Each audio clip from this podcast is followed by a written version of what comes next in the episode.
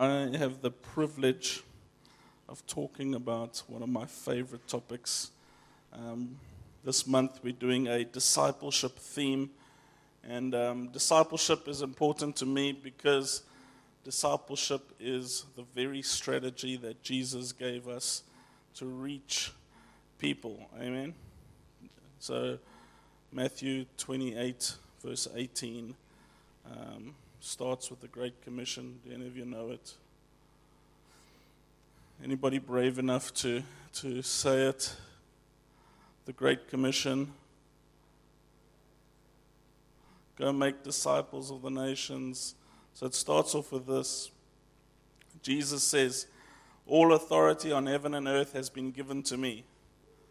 Go therefore and make disciples of the nations, teaching them to obey everything that I've commanded you, baptizing them in the name of the Father, the Son, and the Holy Spirit. And surely I will be with you till the end of the age.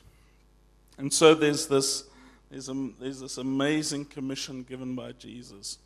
So he says, Don't go make converts, don't go make very good church people, don't go make fantastic musicians all of them very, very valuable indeed, especially the musicians. Thanks, Christo. But he says, Go and make disciples. And um, well, while we were, well, Omo and I were talking about discipleship, there's something that, that we, uh, a conclusion that we came to is that if we were going to if, if we were going to do a pro and con about our church, a con would be not that we don't have amazing people, we do have amazing people. It's that those amazing people, exhibit A, they don't believe that they can disciple. And so we've, and we started to pray because there's a lot of people that we talk to and they're like, I, I don't think that I can lead. It just, it, it dumbstrucks me to see the incredible people in this church, how a lot of you have overcome uh, incredible things, shown immense character, and you don't think you can disciple.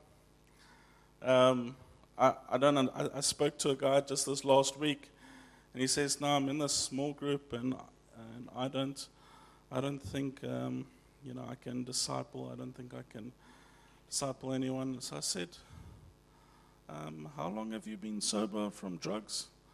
Uh, two and a half years. So you overcame a drug addiction, committed yourself to Christ, and you don't think you can dis- you don't think you can disciple anyone. You know, uh, it, it, it, I don't understand that. the grace of God is so evident upon your life. And not only that, but what you have been given, you've been such a good steward of. Who is more qualified to disciple somebody about a drug addiction? Me or him? You know? Well, obviously, um, if somebody comes in who's been struggling with drugs, I'm going to send him to him. This guy has shown fruit in his life. He's been faithful with what he has given.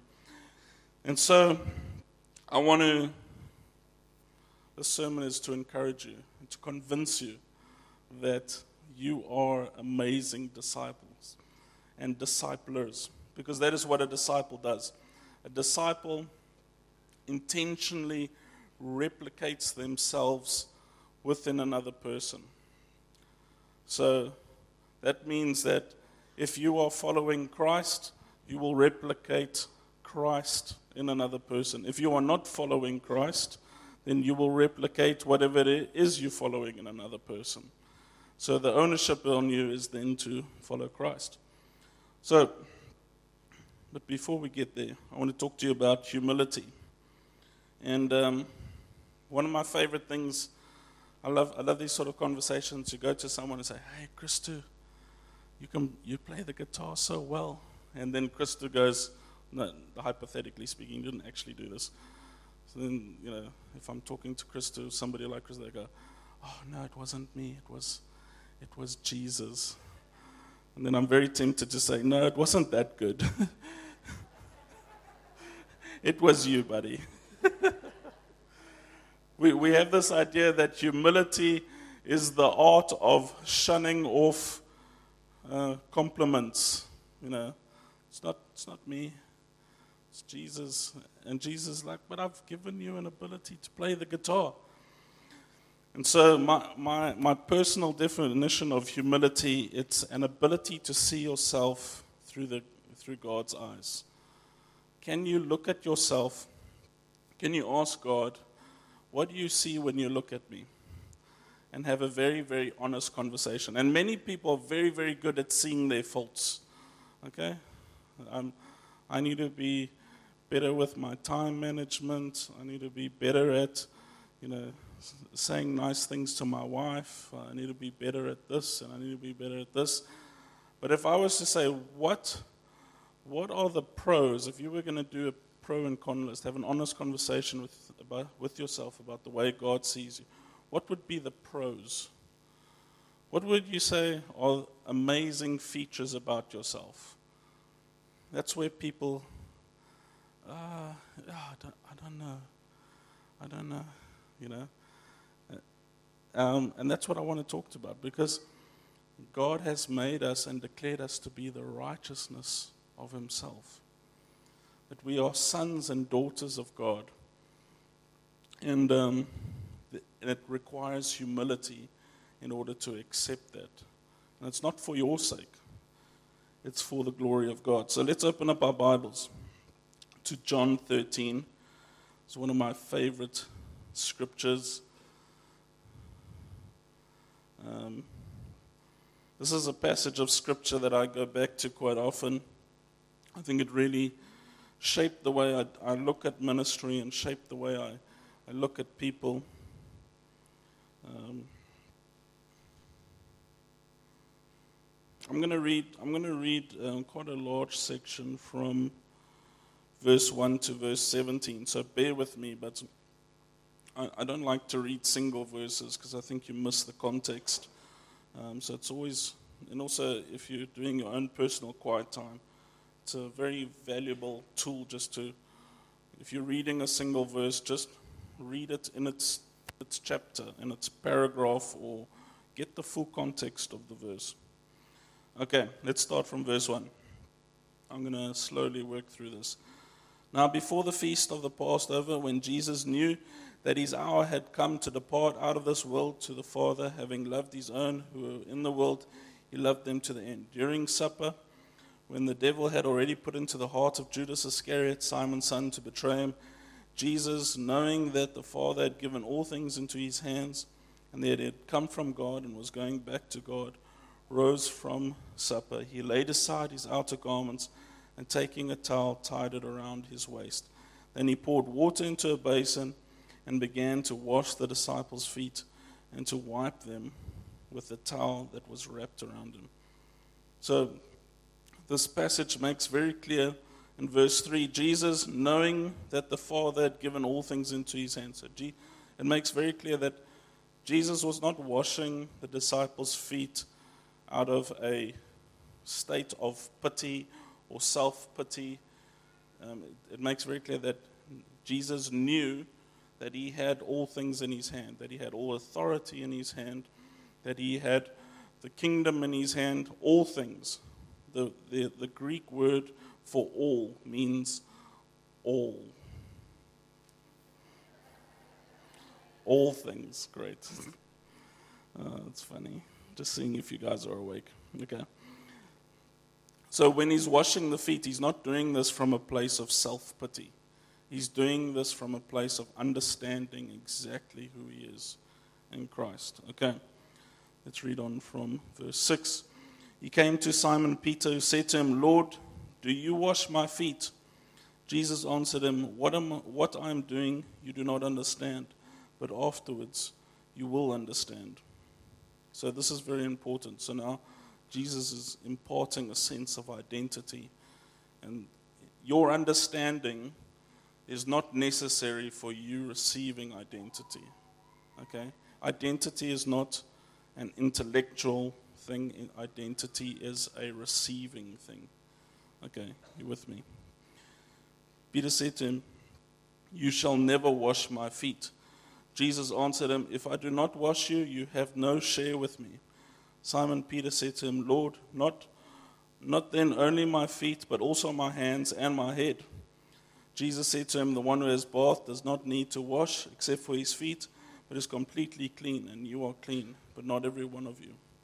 So Peter is feeling this unworthiness, and it's, it's not coming from a bad place. He sees himself as the servant of Jesus, and he doesn't really understand what Jesus is doing, so he thinks that he must serve.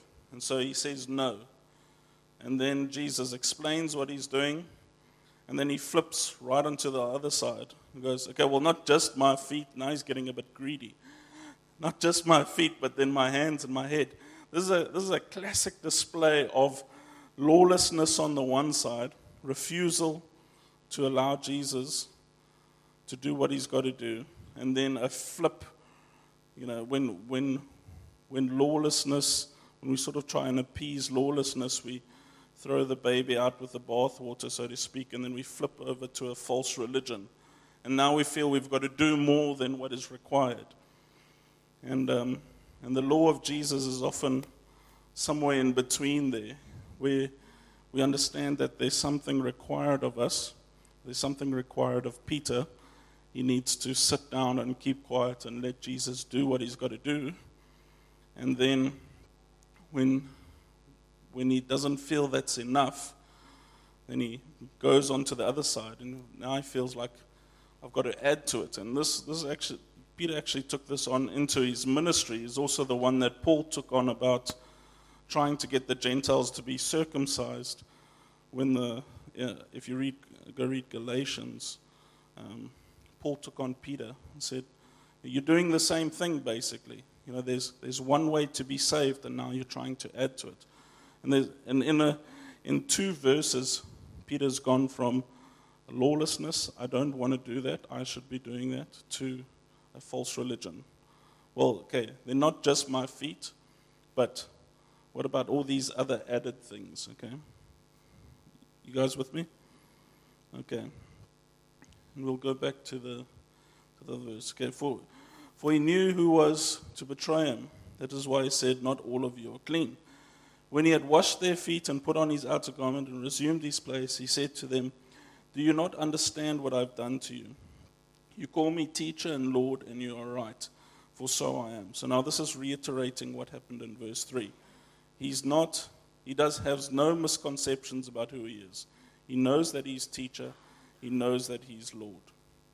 He's not washing their feet from a self, place of self pity. So, very often, if you see things repeated in a passage or a theme repeated in a passage, you must take note of this. Jesus is washing the disciples' feet from a place of strength, understanding exactly who he is. Okay, you with me? You call me teacher and you call me Lord. You are right, for so I am. If I, then, your Lord and teacher, have washed your feet, you also ought to wash one another's feet. For I've given you an example that you should do just as I've done to you. Truly, truly, I say to you, a servant is not greater than his master, nor a messenger greater than the one who sent him. If you know these things, blessed are you if you do them. Okay, so what is Jesus trying to accomplish here? Okay, he's trying, this, this actually has nothing to do with the disciples. Jesus is trying to make a statement, and the statement is that he is not greater than the one who sent him. He's not greater than his Father. And throughout his whole ministry, he tried to reiterate that fact. I'm here. I only do what I see my Father doing. Yeah, he said that many times. And he's trying to make a physical statement. So what, so what he's doing is he's going, okay, a servant who washes feet. Servant washes feet. So if I wash your feet, then I am a servant. Okay? And if I am a servant, then I cannot be greater than my master. He's making a logical step by step statement. And this has actually nothing to do with Peter. So, what he's saying to Peter Peter, if you don't let me wash your feet, I can't glorify my Father. I can't make this statement. I can't make this statement that he is greater than I. Okay? So, Peter, this actually has nothing to do with you. And if you don't let me do this, then you don't have a part in me because my sole reason for living and for being is to glorify my Father. And if you don't want to be a part of that, I'll go find somebody else.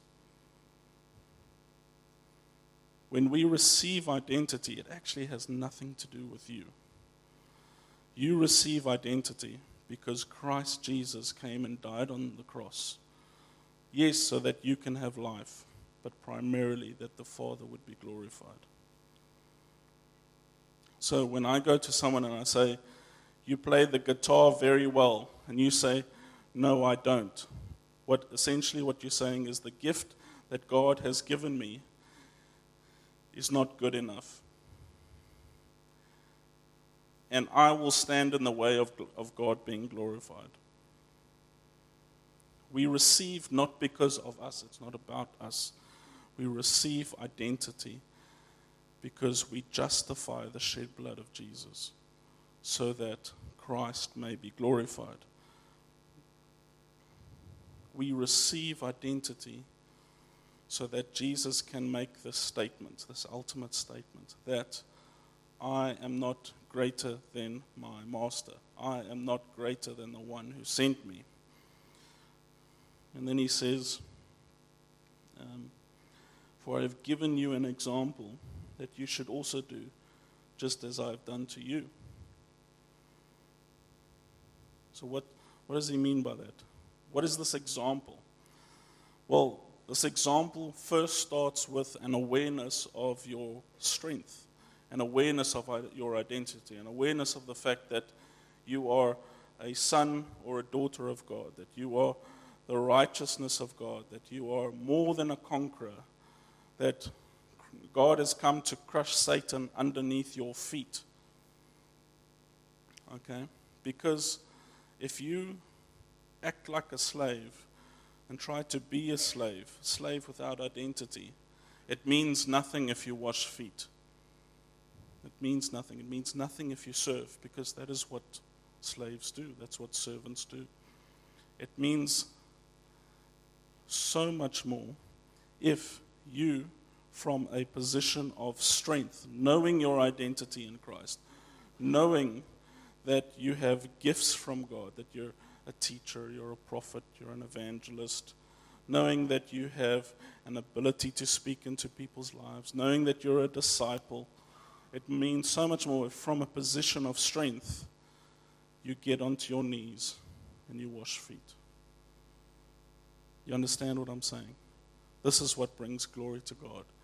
When the strength of people is subjected to the glory and the majesty of God.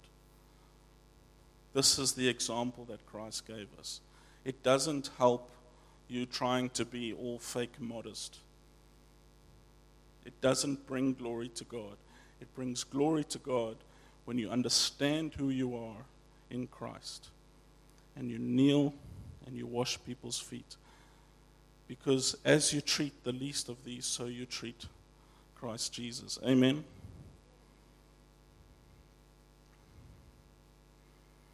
In other words, your, your, it's not just a nice thing. You know, we talk about identity. It's not just a nice thing to call yourself a son of God and you're inheriting a whole lot of stuff and ooh, it's great. But your identity is also key. It's essential to making a meaningful contribution. Until you understand who you are in Christ Jesus, until you understand that your contribution does not mean anything. In fact, Jesus says that before you are saved, your works are counted as filthy rags. Isn't that?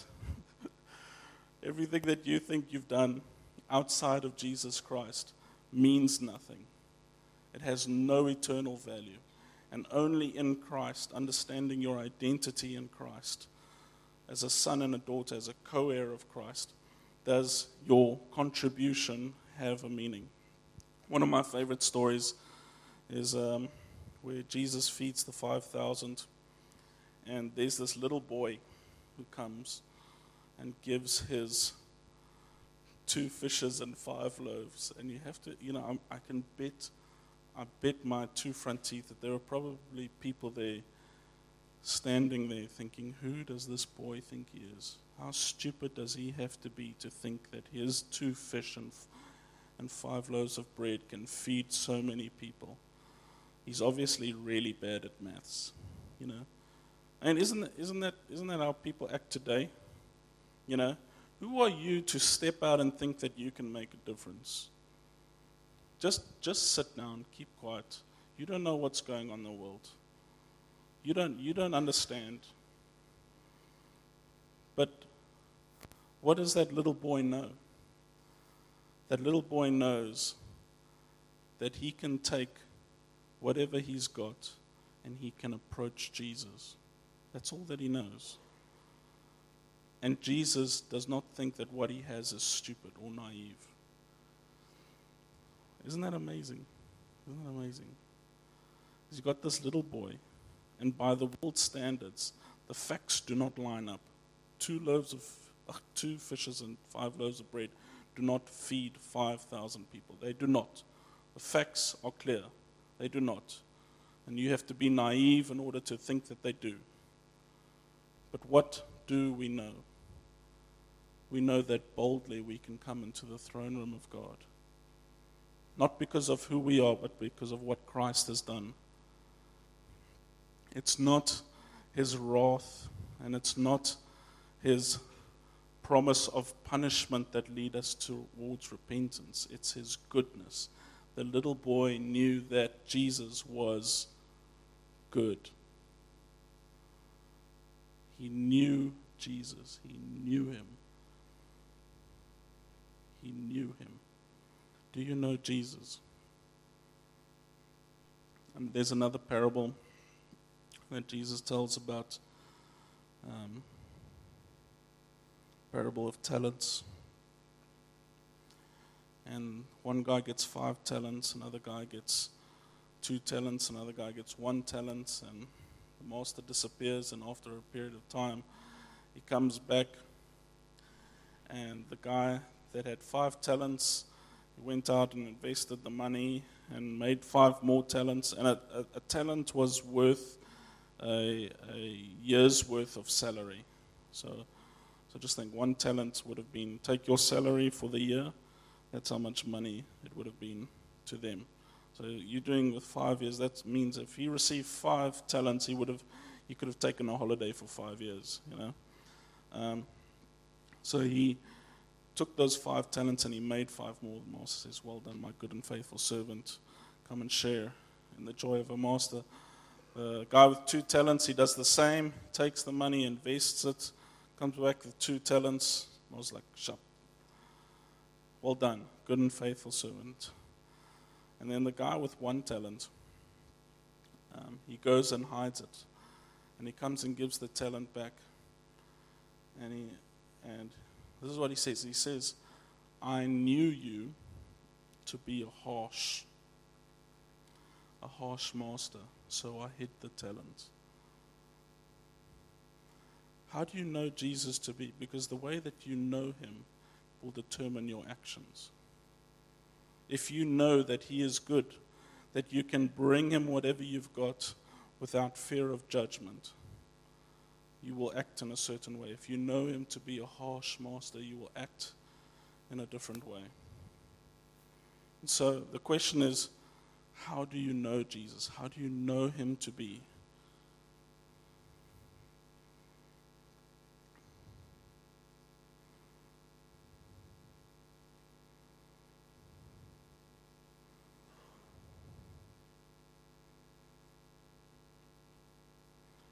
Part of your identity is not just a son, a daughter, a co heir, a co conqueror, a the righteousness of God, part of your identity is also a discipler, a leader. Um, by nature of being able to afford a shirt with a logo on it or being able to read and write, that puts you in the top 10% richest people and most educated people in this country. So, by default, probably just by nature of sitting in this room, you are leaders of 90% of, the, of South Africa's population. No pressure. People are watching what you do. You don't think you're a leader, people watch what you do by your inaction. They watch you by your action or they watch you by your inaction. But make no mistake, they are watching you. People are watching us. What are we going to do? How are we going to act? And so the question is how do you know Jesus? Because how you know him will determine your actions.